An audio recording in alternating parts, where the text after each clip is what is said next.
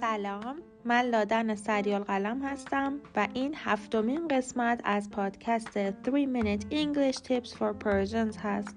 این پادکست در بهمن ماه 1400 منتشر میشه. امروز می‌خوام سه مورد از اشتباهاتی رو بهتون بگم که به خاطر ترجمه لغت به لغت از فارسی به انگلیسی اتفاق میافته. جمله اول Although I had lunch an hour ago, but I'm hungry now. در فارسی میگیم اگرچه یک ساعت پیش نهار خوردم اما الان گرسنمه.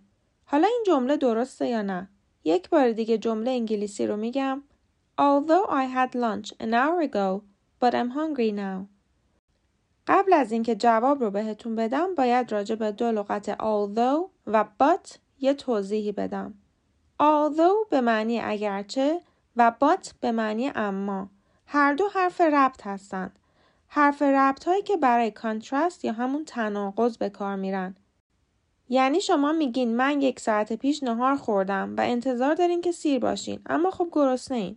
یعنی چیزی که میگین در تناقض با چیزی که انتظار دارین.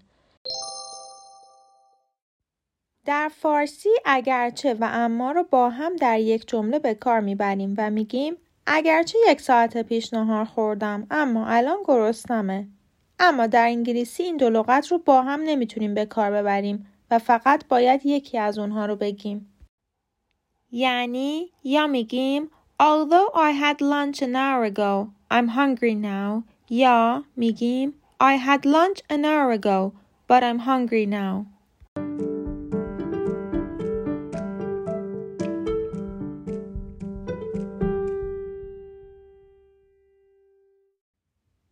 خب بریم سر جمله دوم.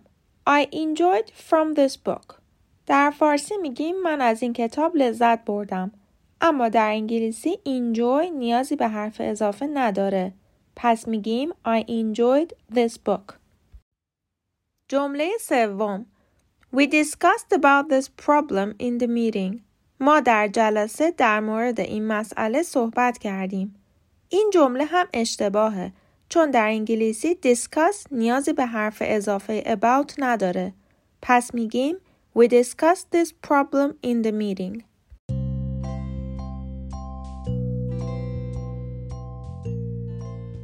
امیدوارم پادکست امروز براتون مفید بوده باشه. اگر اینطور بوده ممنون میشم این پادکست رو برای کسانی که فکر می‌کنید به دردشون می‌خوره هم بفرستید.